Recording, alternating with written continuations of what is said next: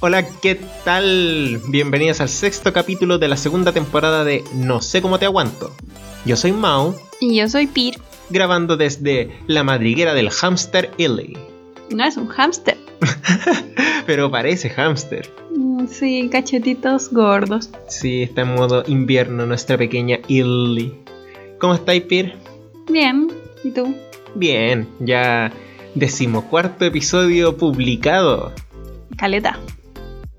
De verdad, eh, estamos muy felices de cómo ha agarrado vuelo este pequeño proyectito. Eh, yo diría que estamos más felices que nunca. ¿Por qué? Por la cantidad de escuchas que estamos teniendo. Eh, no sé, al menos en mi caso me está alegrando que los últimos episodios les ha ido muy bien. ¡Eh! Inserte aplausos. No sé. Mm, ¿Por qué no? Si tenemos hartas escuchas. Sí, pero hay que tomárselo con mesura. Eh, al menos el episodio de la semana pasada, Supersticiones, ya es nuestro número uno. Uh, Ya nos había pasado eso con conspiraciones. Sí. Comedia no alcanzó, pero estuvo ahí. Mm. Y ahora Supersticiones es el nuevo número uno. Número uno por paliza a los de la primera temporada. Sí, en realidad eh, lo dijimos creo en el primer capítulo de esta temporada que volvimos con casi 200 escuchas en Mm. total. O sea, hicimos la primera temporada 8, episodios publicados como 200 escuchas y ahora en total ya llevamos casi 1200 o más, no, más de 1200. Sí. Entonces hemos... No sé si teníamos que hablar de números, pero no Mm, importa. Estamos, estamos muy felices por eso.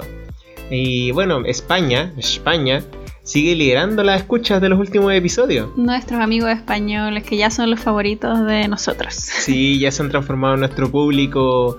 Objetivo. Sí, nuestro público objetivo. Así que si nos escuchan hablar así, sepan entender. Mm, Creo que tu acento no es muy bueno. Es como de Madrid. No sé. No sé, inventé todo. Y tenemos que destacar que se sumaron Colombia y Argentina como países que nos escuchan. Uh, Deben ser dos pelagatos en cada país, pero ya aparecen en la estadística. Así que Muy un bien. saludo para ellos, si es que siguen escuchando. En el capítulo de hoy, como pueden estar viendo ya en el título del podcast, hablaremos sobre un tema polémico. Chan chan. sí, pero. ¿No tanto? No. Yo creo que igual da para que sea polémico, pero depende de con- dónde lo, Es lo abordes. Eso, o sea, si lo vas a hablar con tu, con tu tía ultra católica, claro que va a ser polémico, pero ya como en nuestras generaciones o las generaciones que vienen más abajo, yo creo que deja de ser. Yo creo que todos estamos como en la misma sintonía. Claro. Es religión. Religion. No, pone el Ave María. Ah, esa es muy bonita. Es bonita. Es sí. lo- de las cosas que más me gusta de la religión es el Ave María y Jesucristo Superestrella. Mm. ¿Qué? No, religión. Eh, es un tema que... ¿Cómo se nos ocurrió hablar de esto? No me acuerdo. Eh, no sé, tenía una, un origen. Yo creo que sí, me acuerdo que estábamos un día en la cocina haciendo algo y se nos ocurrió, oye, pues deberíamos hablar de religión, no sé por qué. Pero, Filo, eh, queríamos tocar este tema desde el punto de vista que solemos usar, no, no aparentando que somos expertos del tema, sino hablarles un poquito de esto, un poquito de aquello, ojalá de cosas que ustedes no, no conocieran o quizás solo habían escuchado así de lejos y que gracias a este podcast pueden entender mejor y, y cualquier otra información que quieran entender de una manera más acabada, internet. Internet. Nosotros Como- somos la entrada. Sí, como siempre decimos, ponemos el tema sobre la mesa. Exacto. Así que vamos nomás, veamos cómo sale este capítulo. Dale nomás. Al igual que en los capítulos anteriores, yo creo que lo mejor es partir aclarando algunos conceptos muy relevantes usando ya nuestro fiel diccionario de Cambridge, que desde que lo, lo- desde que lo descubrí lo adoro, porque tiene varias descripciones de no solo de palabras como un diccionario habitual, sino también de conceptos medios como, no sé, posverdad, tiene varios, Ah, como conceptos más nuevos. claro, Ya. y bueno, es de Cambridge, así como que suena importante. Sí, suena bonito. Así que saqué unos conceptos en particular que pueden parecer obvios, pero quería dejarlos un poquito aclarados. Religión. Partamos con ese. La religión, según Cambridge, es la creencia y adoración de un dios o dioses, eh, o cualquier sistema de creencia y adoración en general. Entonces, abre la posibilidad incluso de religiones no basadas en dioses, con esa última parte que dice o cualquier sistema de creencia y adoración. Por Mm. ejemplo, eh, la religión maradoniana que existía en Argentina, que nunca caché si era hueveo o no. Pero si Maradona es un dios. No, es un cocainómano culiado. Entonces, eh, claro, ahí ellos sí constituyen una religión desde el punto de vista de esta definición por la adoración que rinden a este eh, fofo ser. Que más habla de, habla de un... no es Illy. Ah, ya. Bueno, habla de uno o varios dioses. Claro. Eh, ¿Cómo se llamaba eso en religión? Monoteísmo o politeísmo. Qué grande, Pir. Eso no lo tenía preparado, pero qué bueno que estés aquí. Bueno, eso es algo bastante simple de entender. Como hablamos de Dios o dioses, es importante también saber qué significa esto. Un Dios es un espíritu o ser que se cree controla alguna parte del universo o la vida, a menudo adorado por hacerlo. Incluye también algo que representa a este espíritu o ser. No sé, me imagino. No sé, esta última frase quizá me imagino como el dios. eh, dioses que no son como personificados, sino de repente dios. No, por ejemplo, en la cultura más del oriente, cuando por ejemplo el dios es representado, no sé, por un dragón o por algún ser mitológico Claro, o un animal, cosas así. claro, o quizá también in- incluso los fenómenos meteorológicos como una representación de un espíritu o dios. Como, ay, aquí está el espíritu no sé quién con esta tormenta. No sé. Ya. No sé, no, eh, es lo que salía ahí, yo lo traduje del diccionario. Y finalmente, lo último, creyente. Creyente es una persona que tiene una creencia religiosa, o sea, es un religioso, o quien cree firmemente que algo está bien o es bueno. Eso igual me pareció extraño de la definición, pero supongo que... no sé. No lo comparto tanto. Claro, es que esa sería como una no religiosa, una definición no religiosa. Claro, sí. Y siempre como que habla de, de una parte, pero también incluimos esto otro. Es como Mm. todas las definiciones eran así. Así que eso ya nos da como un pequeño marquito teórico para todo lo que vamos a hablar de aquí en adelante. Hablaremos de religiones, dioses y creyentes. Em, partamos con religiones que predominan en Chile. Lamentablemente, aunque nuestros seguidores sean en su mayoría de España, eh, nosotros vivimos en Chile y se nos hace mucho más fácil partir hablando de lo que nosotros conocemos. Sí, pero si ustedes alguna vez quieren hablar de cosas de España, pueden decirnos. ¿Dónde? Claro. En nuestro Instagram. Eso, se nos había ido Sí. publicitarlo.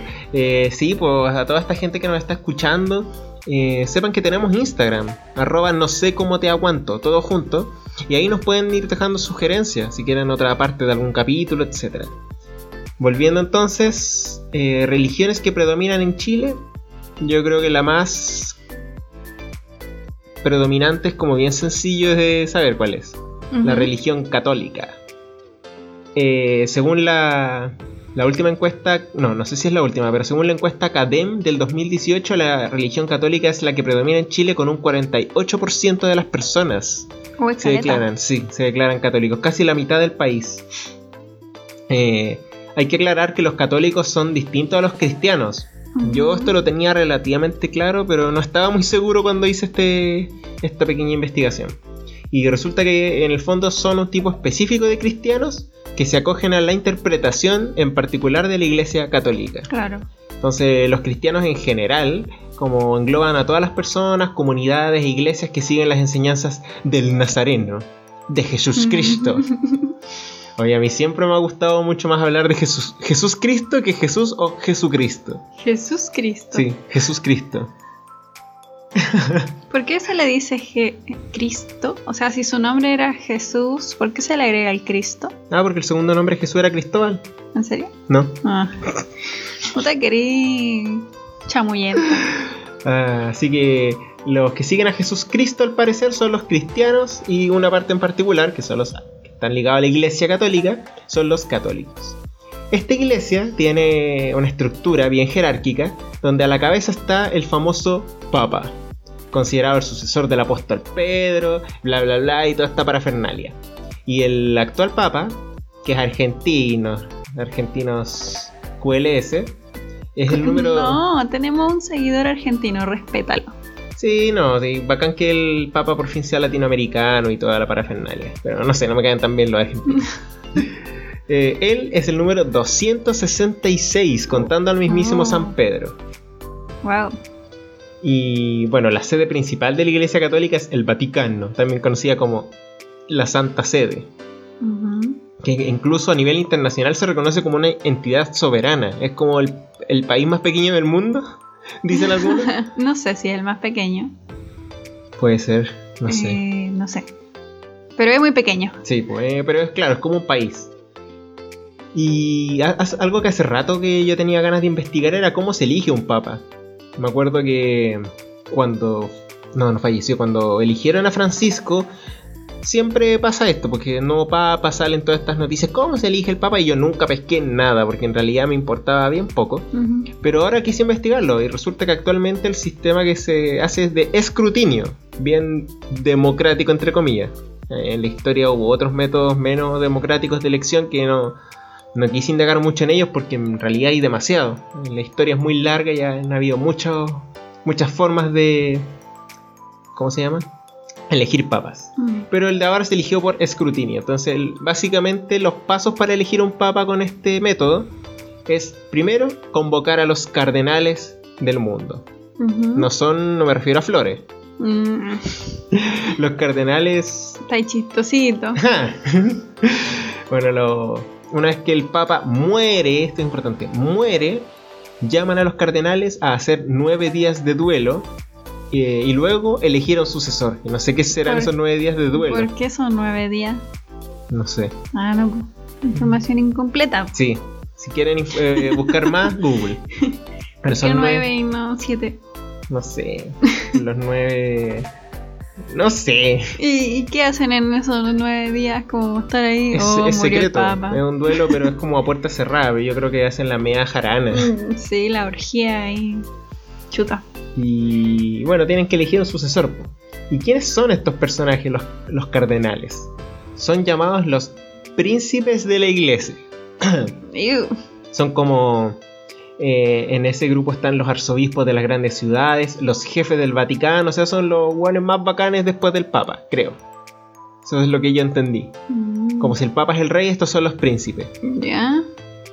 Entonces se convocan a ellos y empieza el cónclave. El cónclave, suena como súper místico. Em, me gusta el nombre.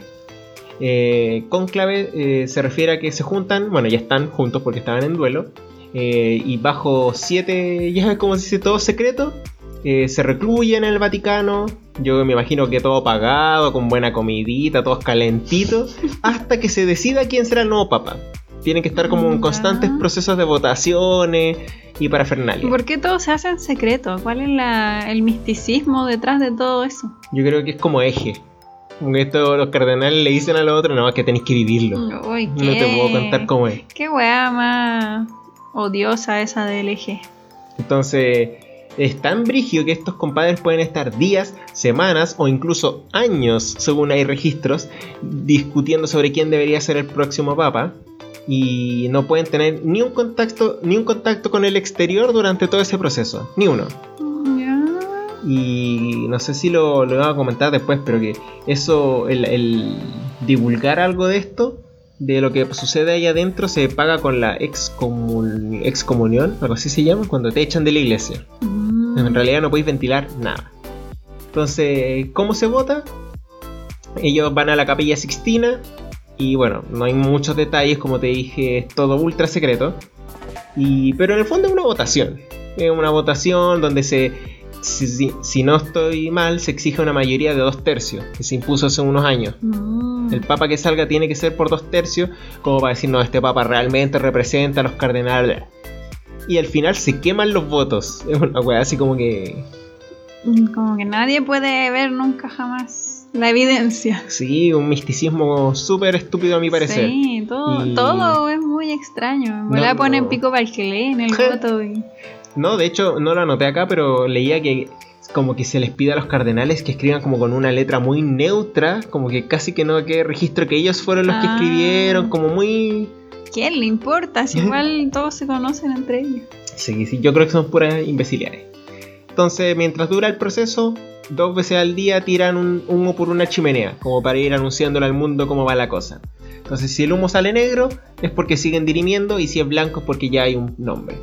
Y yo busqué el video de la última elección papal, y claro, pues ahí había una cantidad de gente afuera del Vaticano así llena esperando el, humo y cuando salió blanco se muestra a toda la gente gritando, abrazándose, así como vamos Chile, No, pues sí, en el Vaticano.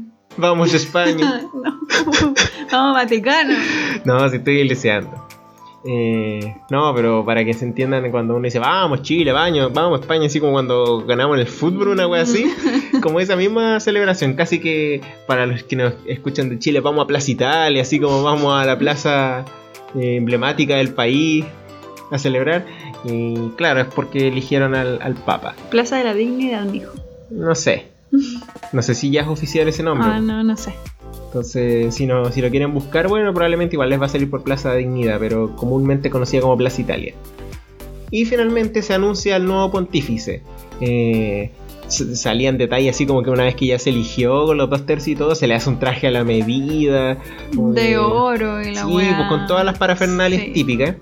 Y sale un compadre, sí, a lo Ay, compadre. La palabra de hoy ha sido para Fernalia. ¿Así? Lo has dicho varias veces. Está bien. Sale un compadre a gritar no sé qué cuestión en latín, no la quise anotar todo, pero cierra con Habemus Papa. Y ya toda la gente así rajándose la cara con la uña, Eufórica. gritando. Sí. Y, y ahí sale el compadre por primera vez al público. Ahí mismo sale el, el Papa por primera vez a decir Hola. Hola. Hola, ¿qué tal? Eso, Eso dice. mismo dice. Bienvenidos al Papa 266. Claro, de la Iglesia Católica. Y partí diciendo algo muy importante, que todo esto parte una vez un papa muere. Entonces yo me acuerdo que esto sucedió así cuando murió Juan Pablo II, ese reculeado, RIP. que bueno, tiene un historial súper negro, que se vino a conocer casi que post muerte, pero el bueno era bien como el pico, un cubridor de abuso, De más, pues. sí. Pero el que le siguió, Benedicto XVI, no falleció. De hecho, hasta el día de hoy él sigue como papa, ¿cómo se llama? Papa Mm, designado, no sé. Algo así. Jubilado. Eh, algo así. Y claro, fue, un, fue una excepción porque él renunció. Mm. Y esto es muy raro porque no pasaba hace más de 600 años que un papa renunciara. Uf. Y la principal excusa que dio el compadre fue que el declive de sus capacidades físicas y mentales le estaban complicando seguir siendo papa. Pero hay pequeñas conspiraciones, pueden ver nuestro episodio, aunque, aunque no hablamos en ese episodio de esta conspiración en No. particular. Pero ahí hablan de que habría sido obligado a renunciar después de que se pusiera a hablar sobre los abusos sexuales de la, de la iglesia, de la Mm. pedofilia. Como que empezó a sacar varios trapitos al sol y al parecer eso habría sido un motivo para que lo sacaran cagando. Wow. Yo creo en esa. En esa conspiración. Sí. Pero bueno, eso en cuanto al catolicismo. ¿Qué otra religión predomina o, o es tendencia aquí en Chilito? Predominan también otras religiones como... eh, ¿Cómo se llama la web? ¿Protestantismo? No, no, no. Es que dentro del protestantismo hay varias religiones. Lo- el evangelismo. Ah, ya, sí. O evangelicismo. Evangel... ¿Sí? ¿Así se dice? Se puede decir de las dos formas, creo. No estoy segura. Bueno, ahí lo pueden buscar ustedes también. Ya bueno, el evangelismo, que sería parte de lo que se considera religión protestante. ¿Ya? ¿Qué son los protestantes? Son un grupo de religiones o creencias que hacen referencia originalmente a los partidarios de la idea luteranas. ¿Ya? ¿Por qué luteranas? Porque vienen de Martín Lutero. Ah. No nada que ver Ah. con Martin Luther King, ¿cierto? no. Oye, yo tenía mezclado esos nombres, ¿verdad? El de Lutero. Sí, que en el año 1517, ah, ma- a todo esto Martín Lutero era un fraile agustino alemán, pero parte de la Iglesia Católica. ¿Ya? En el año 1517 publicó como un documento llamado las 95 tesis. Puta, el weón bacán. Uno que sufre haciendo una tesis y este weón hace La 95. cagó, yo que llevo como tres años haciendo la mía. Qué bueno. Bueno, publicó esto y lo fue a como a pegar casi en la iglesia católica de, Ah, de su pueblo. sí, estoy empezando a recordar del colegio. Ah, sí, nunca me pasó en Sí, esta. que lo pegó como en una puerta. Sí, y, y en el fondo lo que hacían estas 95 tesis eran introducir reformas en la iglesia. La iglesia católica. Claro. Ya. eh, y que eran una forma de protesta a la, a la situación o a las creencias que se tenían en ese momento. Por eso de ahí deriva el nombre de iglesias protestantes o protestantismo. Mm. Su primera línea, hola. Eh, no, No tan protestante. no, no, porque él lo hizo de forma súper pacífica. Pues imagínate que fue a pegar esa cuestión ahí a ver si alguien respondía. Sí, la pegó y salió corriendo Claro. así para que no lo vieran. Obviamente eh, sus reformas se las tiraron por la cabeza, no lo pescaron, no- Puta. no, no fueron aceptadas y se produjo una división de la iglesia. Entonces así es como nació la iglesia evangélica o protestante. Ya. ¿Qué tiene de interesante o de nuevo eh, en relación, o sea, a diferencia de la iglesia católica? Que las iglesias protestantes no reivindican su, su autoridad humana suprema al modo de un papado. Ya. O sea, claro, todo no- lo que dijiste tú le importa un pico a Sí, los protestantes. Perfecto. Además, no practican el culto a los santos ni a la Virgen María. Ya más alejada de las jerarquías de la iglesia y de sus sus santos, como bien dices. Sí, de hecho no poseen una instancia centralizada de dirección, pero tienen liderazgos que surgen cada cierto tiempo y, y que son transversales a distintas como áreas de la religión. Claro, sí, yo creo que siempre es inevitable que en estas cosas surjan liderazgos que agarren la batuta, pero acá en la religión católica es como demasiado estricto porque es una estructura Sí, súper rígida. Es eso es lo que ellos como que salen de eso. Sí, y ellos no estaban de acuerdo con eso en el fondo porque el, el Papa nunca es mencionado en la, en la Biblia. Ah, porque se me olvidó decir, porque los la iglesia evangélica, como su nombre lo dice, eh, creen firmemente en lo que dice el Evangelio, que sería la Biblia. Perfecto. Entonces se atañen súper, súper fuerte a lo que dice estrictamente la Biblia. Si la Biblia no lo menciona, entonces como que no... Ellos no No creen pasó. en eso, claro, no pasó. Si no me acuerdo, no pasó. Entonces como no sale nunca el nombre de un papa como tal, eh, ellos no creen en eso. Ah, y lo de San Pedro no sale en la Biblia.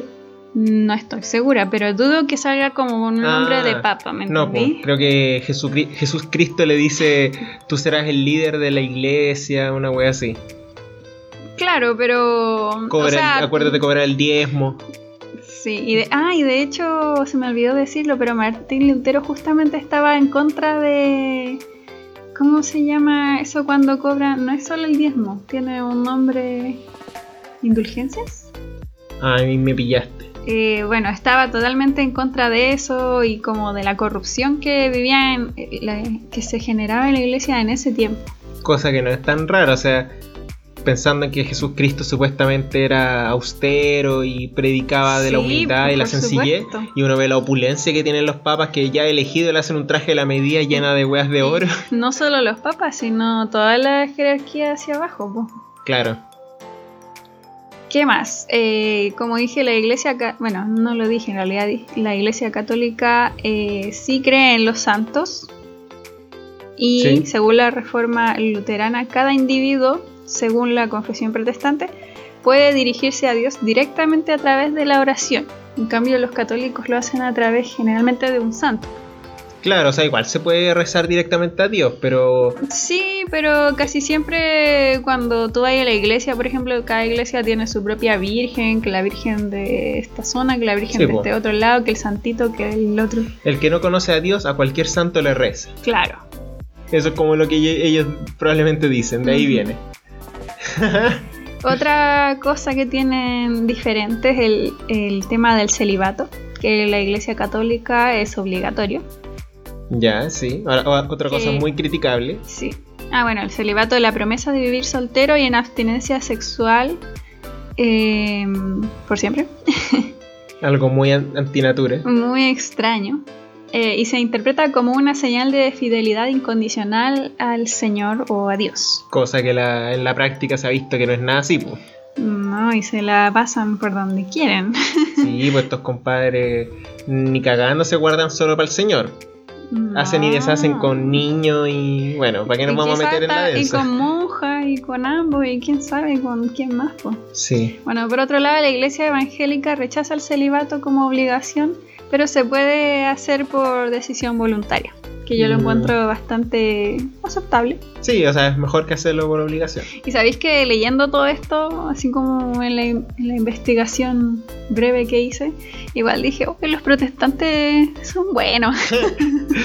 Uno que como que lo odia porque lo ve en la calle predicando, pero son piolas sus pensamientos. Sí, yo creo que esta cultura católica que predomina en Chile nos, nos ha hecho sentir que ellos son como medio... como enemigos. Sí, así. como los oscuros, no sé, yo igual tiendo como a burlarme un poco de esa gente, pero por lo que tú dices son como hasta más sensatos que los católicos. Sí, de hecho sí. Y aquí eh, busqué sobre otra creencia que estuve ahí como en disyuntiva porque en algunas partes salía que los, tes- los testigos de Jehová, que son los que voy a hablar ahora, eh, no eran cristianos. Jehová, Sí. Jehová es, ese sí un personaje bíblico. Es Dios. po. Ah, ya, sí. Pero ahí algo que no estoy muy seguro si alguna persona nos puede aclarar es como el Dios del Antiguo Testamento, creo. No estoy seguro. Mm, No, yo tampoco sé, pero quería hablar de esto porque también es una, una religión muy comentada aquí en Chile y un poco también como señal de burla, Sí, pues, como objeto de burla, mejor dicho. exacto. Eh, Uno se burla normalmente, ah, un testigo de Jehová está loco. Sí, no sé si serán la tercera eh, religión más importante, pero sí es como una que da mucho que hablar. En Chile. Sí, en Sí. Chile. Y como te decía, eh, no, no está muy claro si, si pertenece o no al cristianismo, por unas razones que voy a dar después. ¿Ya? Pero lo que sí se sabe es que pertenece al protestantismo. Ya, es como un tipo de protestantismo. Sí, y tiene su origen en el siglo XIX, específicamente en 1879. Mmm, hace poquito. Sí, Hace un par de meses, ¿no? y su fundador es Charles Taze Russell, próspero economista que dispuso de tiempo libre para dedicarse al estudio de la Biblia. ¿Y ese gringo? Sí, es gringo. Ah, ya sí, me suena. De hecho, surgió en el seno del protestantismo estadounidense y que estaban como esperando la que Cristo viniera como a salvarnos del fin del mundo por, por las creencias que ellos tenían, pero obviamente esto no ocurrió. Claro, porque el mundo sigue también. por supuesto. Y, pero bueno, él al final hizo publicaciones de libros, de estudios y cosas, y sus creencias se fueron esparciendo a lo largo de Estados Unidos y así también alrededor del mundo. Entonces, ¿por qué decía yo que quizás no es parte del cristianismo? Porque ellos no creen en la divinidad de Jesucristo. Chuta. Porque para la Iglesia Católica, eh, Jesús es casi que Dios, po. Claro, es Eh, la encarn- la- como Dios en la en tierra. la tierra, sí. Y de hecho cuando tú cuando ponen imágenes de Dios eh, sale es la imagen de Jesús. Claro. Del flaco Inri. Claro. En cambio aquí no creen en la divinidad de Jesucristo ni en la Santísima Trinidad. Chuta. Y por lo tanto, y por lo tanto adoran de forma exclusiva a Jehová, Adiós. a Dios. No me vengan a Dios, con weas. a No, Dios eh, como tal y no a Jesús. A la entidad eh, supernatural, sobrehumana. No, un- no a cosas más aterrizadas, como Sí. era Jesús. Jesús era como una forma. O sea, para ellos Jesús es como Lo siento.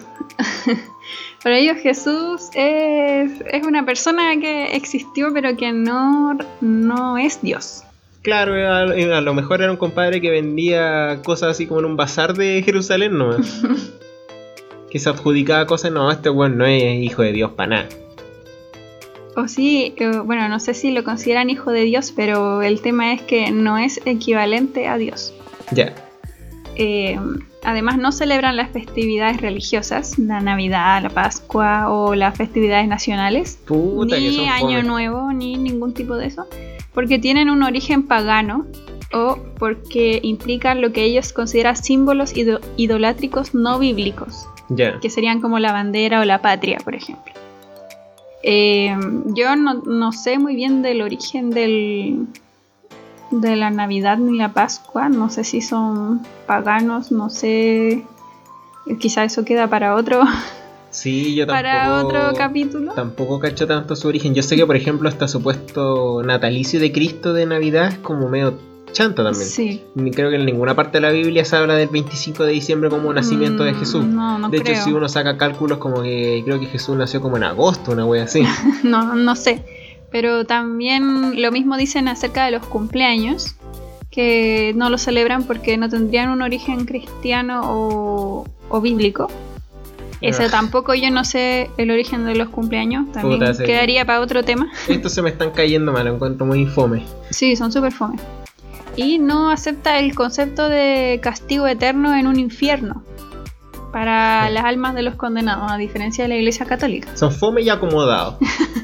No, no hay infierno. Tienen otras creencias que las leí, pero no las quise, no las quiero mencionar porque eran muy extrañas. Sí, pues en honor al tiempo hay que Sí. ser más acotado. Sí. Además, predican que eh, las personas y animales son almas y toda alma es mortal. Esto se diferencia en que los católicos creen que el ser humano tiene alma, ahí hay una diferencia, y que esa alma es inmortal. ya, y claro, y esa es el alma la que asciende en los cielos. Claro. Ya. Y aquí no, pues dicen que nosotros somos almas y por lo tanto somos mortales. Y el alma muere también con la, con la muerte de la persona.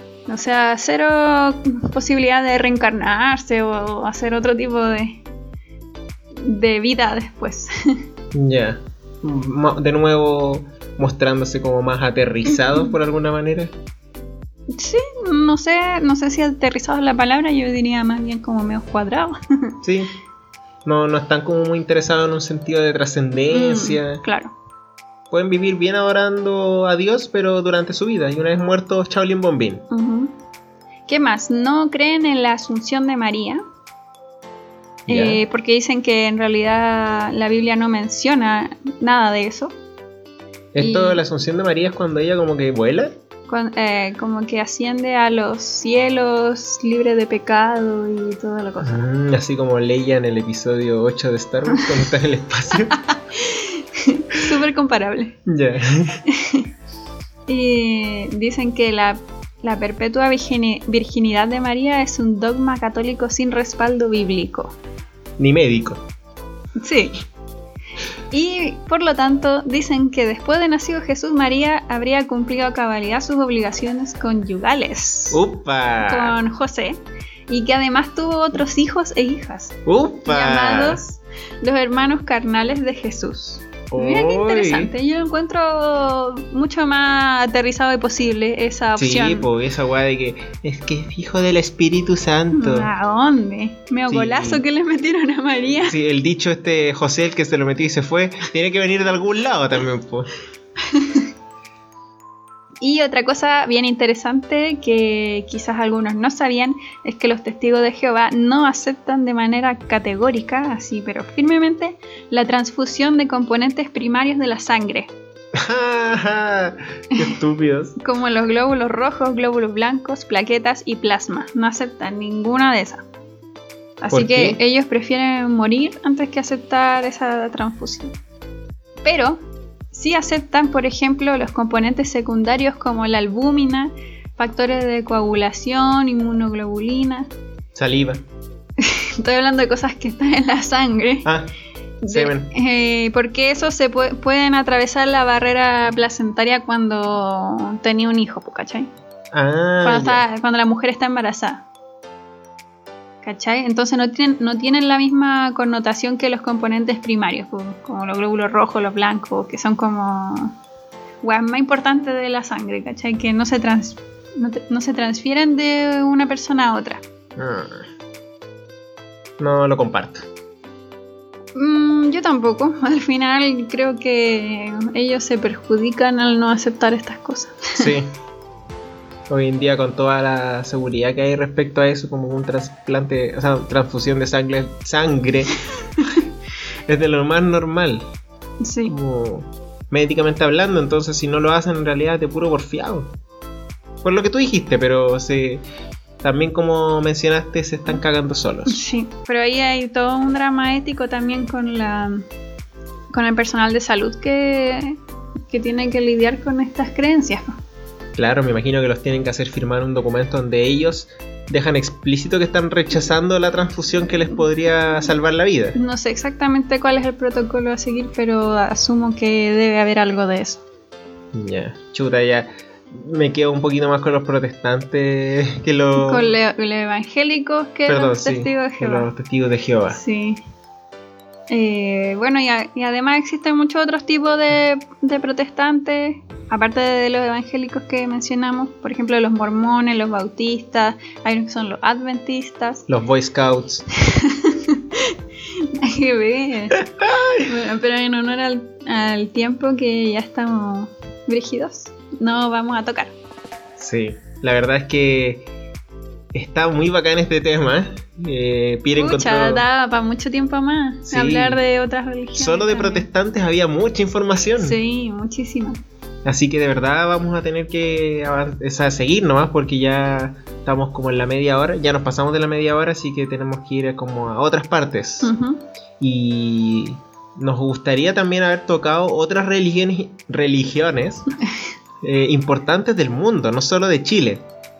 Por ejemplo, yo encontré que como a nivel del mundo, en orden de adherentes, eh, encabeza la religión cristiana cristiano-católica, en primer lugar, Ujú. o los cristianos, no, no me acuerdo si especificaban católicos, pero los cristianos son los, los que mandan, la primera religión del mundo. Después viene el Islam, el hinduismo, el budismo y después el judaísmo. Mm. Entonces, de verdad nos encantaría también hacer como análisis de cada uno, como hicimos de los católicos y los protestantes. Pero ahí sí que el capítulo se nos va, ahí sí que la remil chucha. Sí, yo creo que podríamos hacer un religión 2. Sí, pucha, por favor, si de verdad les tinca, si a los escuchas de donde sea les, les apetece, coméntenos en la publicación de, de Instagram. Que, que les interesa una parte 2. Sí. Si no, o si probablemente no la vamos a hacer igual. también.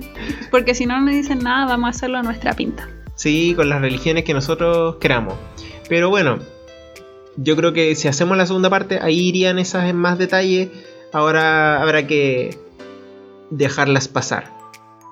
Aparte que siento que es más difícil hablar de estas porque en nuestro contexto cultural aquí en Chile no nos, nos fuimos expuestos mucho a esta información. No, yo no sé nada de ninguna de ellas. Así que, ¿qué te parece si la dejamos entonces para una segunda parte? Sí, y avanzamos ya con, con el resto de la pauta. El último temita que nos gustaría tocar es si nosotros, eh, Pir y Mau, somos o no creyentes. Mm, Eh, ¿Quieres partir tú? Sí, no y por qué. Justifique, como decían en el colegio. justifique su respuesta. Justifique. Pucha, eh, es difícil igual. Yo, mi familia es como mayoritariamente católica y yo fui bautizada, pero de ahí como que no hice ningún otro sacramento.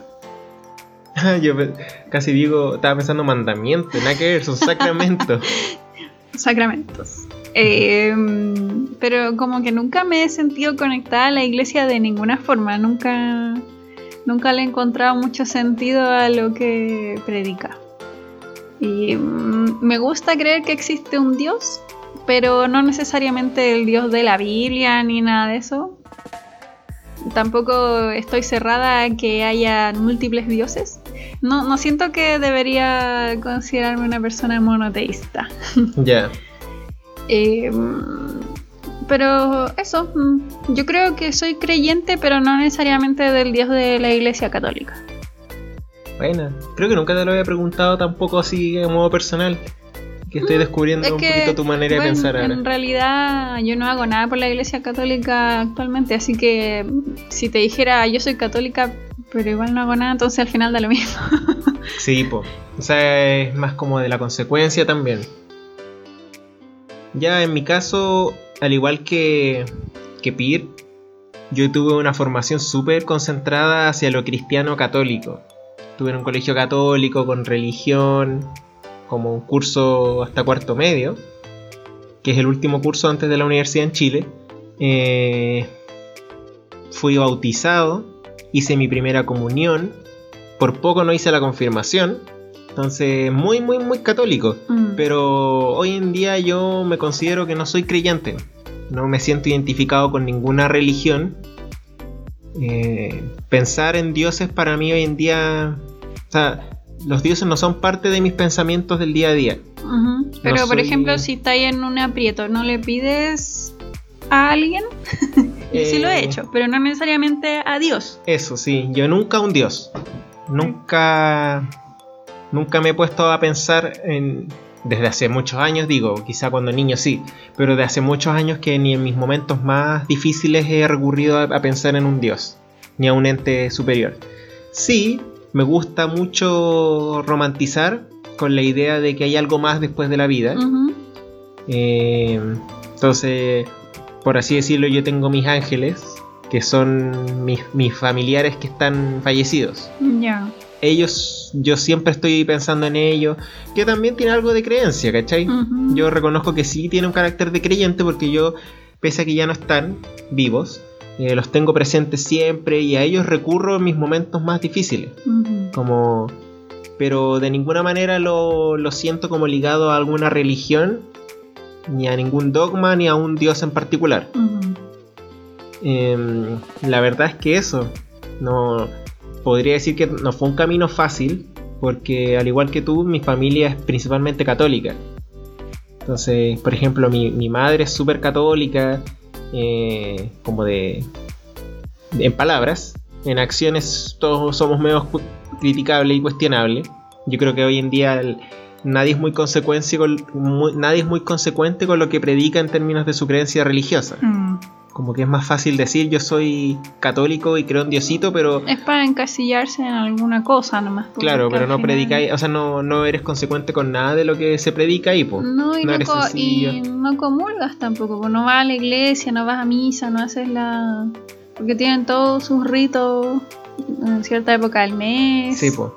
Es como no son activistas, por así decirlo. Son si quieren, activistas. claro, pero si, si pueden ir al capítulo redes sociales, ahí tocábamos ese tema, pero claro, no son activistas tampoco, pero son como personas que predican mucho, pero no hacen nada, Sí, no hacen, no son activistas, no hacen actividades por. claro. Así que eso, yo igual me encuentro parecido a ti. No niego que haya. No puedo negar que exista algo superior a nosotros. Yo de hecho creo que sí. No, no creo que nosotros seamos el, la- el tope de, de todo, de intelecto, de Claro. desarrollo en el universo. Entonces, de más que hay algo superior a nosotros, pero nunca... eh, ahora no me paro a pensar que puede ser un dios que nos haya creado, nada. Eso. Y bueno, a raíz de esta pregunta, yo también me puse a, a investigar un poquito sobre qué tipos de no creyentes hay. Porque a mí si hay algo que me empelotaba mucho era que cuando yo, cuando alguien me decía, ah, ¿tú no crees en Dios? Y yo decía, "Mm, pucha, no, como para no darle toda esta cháchara que Sí, dije, sino como para salir del paso. No. Me decían, entonces, ¿qué eres? ¿Eres ateo? ¿Eres agnóstico? ¿Eres mapuche? ¿Cachai? No sé.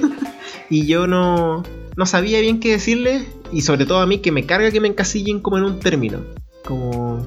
Porque yo siento que lo que digo ahora en dos años más puedo estar totalmente en desacuerdo. En dos años más me pueden ver como un testigo de Jehová haciendo un propio podcast. Un evangélico porque era más bacán en su creencia. Claro. Eh, entonces me, me cargaba que me encasillaran, pero tampoco es que sabía mucho. Mm.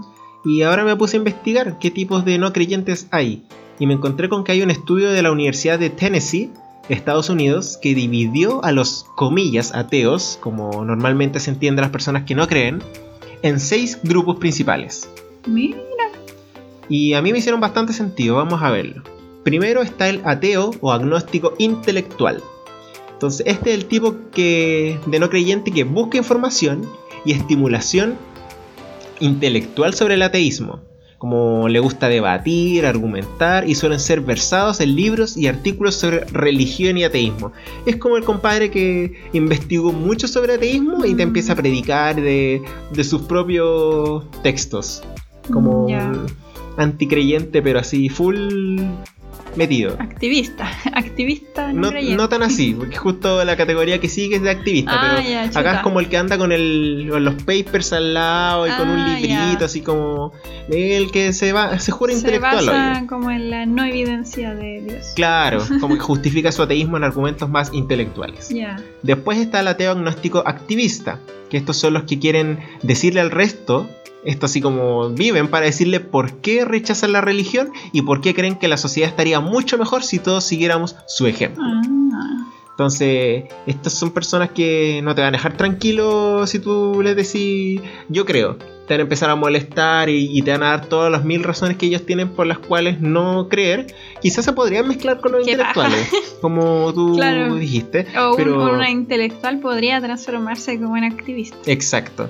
Cuando ya se empieza a poner catete y, y luchar para que todos dejen de creer. Claro. Entonces, según este estudio, esto me llamó la atención, este tipo de ateos tiende a coincidir con otras causas, no solo la del ateísmo agnosticismo, sino que muchas veces coinciden con, la, eh, con el activismo por los derechos de la comunidad, comunidad LGBT, plus eh, el feminismo, el medio ambiente, la protección animal en general, son gente que tiene como un carácter ar- Mm. activista por la vida. Ya. Entonces, Interesante.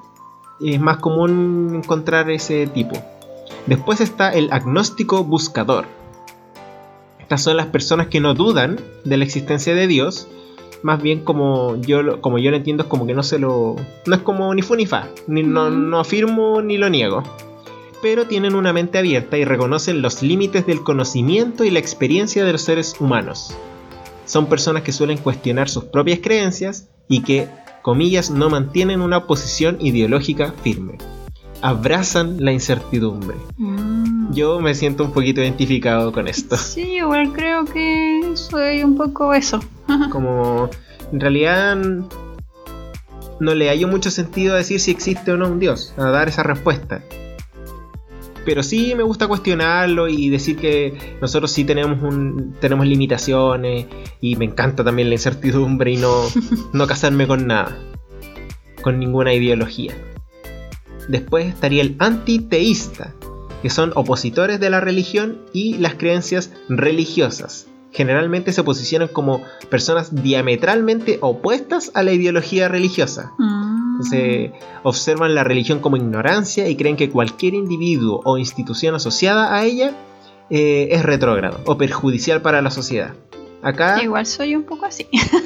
sí, pero yo- no, pero este suena demasiado es como radical. de lo, Sí, de lo religioso. Suena demasiado radical. Sí, acá yo no, no comparto mucho esto porque siento que de repente por querer irte al extremo opuesto de lo que plantea una ideología religiosa termináis haciendo algo que no está bien. Sí. Como que yo siento que incluso si no te sientes bien con, lo, con una religión, con un dogma, pero si encontráis que tienen cosas buenas, las puedes tomar. Tú estás en todo tu derecho a tomarlas. Ujú. Como, no sé, pues típico de la solidaridad y pensamientos Sí. así, de la sencillez, De- de ponerle De la otra mejilla. prójimo. Eso. Como que si, si te parecen a ti correctos, ¿por qué no tomarlos? No era seguir al prójimo, era ayudar a tu prójimo. Claro. Seguir al prójimo es como un delincuente. Sigue al prójimo. Em, después están los no teístas, que no se involucran ni con la religión ni con la antirreligión. Como no están ah, ni ahí. Ah. Sencillamente no creen y su falta de fe se traduce en una ausencia de la religión en cualquiera de sus formas. Yo igual me siento un poquito no teísta. Como que por, puede pasar harto tiempo en que yo no piense en nada de esto. Mm. No me lo cuestiono, no. La religión en sí no forma parte de mi día a día. Mm. Está lleno de otras cosas. Pero claro, no, no sé si soy tan no teísta porque igual si, se, si sale el tema me gusta conversarlo. Igual entre medio de decir, ay Diosito, ayúdame. Ah, sí, pues yo abrazo muchas de las frases típicas, como Dios santo. Y, Jesucristo, Jesús Sí. Cristo. bueno, no, no tengo problema con, con hablar esas cosas. Y finalmente, el ateo ritual, que son los que no creen en Dios, no se involucran con la religión y suelen pensar que no hay vida después de la muerte, o sea, muy terrenales. Sin embargo, abrazan eh, o participan en ritos específicos, ceremonias, oportunidades musicales, meditación, clases de yoga, otras festividades. En el fondo están como ligados a cosas espirituales o que tienen un carácter más espiritualoide, pero da la casualidad que no creen en Dios y nada después de la, de la muerte, como medio duales. así. Sí, encuentro que es un poco. Eh, ¿Cómo se dice? Anti. No, ah, se me fue la palabra. Bueno, pero Contradictorio. contradictorio. Es que claro, em, es raro que tú, que esta gente como que se sienta tan tranquila diciendo no, nada de Dios, bla, bla, bla, pero resulta que igual están metidos en cosas que tienen un carácter más espiritual. Sí, pues. Sí, de todas formas. Así que esos son al menos los grupos que, que mencionaban en este estudio. Yo creo que ya con eso podemos dar un cierre a este capítulo. Mm, sí. Ah, se- yo te quería preguntar, que siempre te lo pregunto, ¿Sí? pero siempre se me olvida, la diferencia entre ateo y agnóstico. Mira, en este estudio, al menos lo que yo encontré, no, no hacían esa distinción, muchas veces los mezclan. Ah. Pero lo que yo recuerdo de mi formación católica del colegio es que el ateo es el que niega la existencia de Dios o el que no cree ¿Ya? que existe, mientras que el agnóstico es como el que no, no se moja el poto. Ah, ya. Como, ah, no afirma ni niega. Ya, como lo que somos nosotros. Eso era lo que yo normalmente entendía, pero claro, acá encontramos una categoría, categorización mucho más... Como según la personalidad del ateo. Sí. Y de hecho hay algunos nombres que yo mencioné que son ateo o agnóstico, Claro. porque ambos pueden ser activistas o intelectuales, pero Sí. otros son antiteístas, otros son agnóstico buscador, como llama eso. Claro. ¿Cerramos entonces el temita? Sí. Hoy no va a haber. Ah, tú querías hablar de no, un documental, pero no, no. no, nada. Ah, ya. Entonces no. Cerremos el tema aquí. Hoy no va a haber sección porque ya quedó bastante largo el capítulo. Y si hacemos un Religión 2, quizás tampoco haya sección. No. Ahí hay que ver cómo andamos de tiempo, pero yo creo que ya con esto quedó bueno este capítulo y hay que cerrarlo. Sí, bien informativo y ahí nos faltó hablar un poco de anécdotas relacionadas a la Ah, religión. también. Eso se va a ir también a la religión parte 2. Sí, Así que cerremos. sí. Gracias por escucharnos. Eh, especial saludo a nuestros amigos de España, que Sí. conforman más del 70% de nuestros escuchas. Recuerden, eh, ustedes sobre todo, síganos en redes sociales, en Instagram. Sí, síganos en redes usual, iso- usuales. Usuales. en las redes sociales usuales. ¿Ya? Y eso. Ojalá que les guste el capítulo. Muchas Sí. gracias. Abrazo a todos ustedes. Los abrazamos. Es hora del bye. Bye bye. Bye.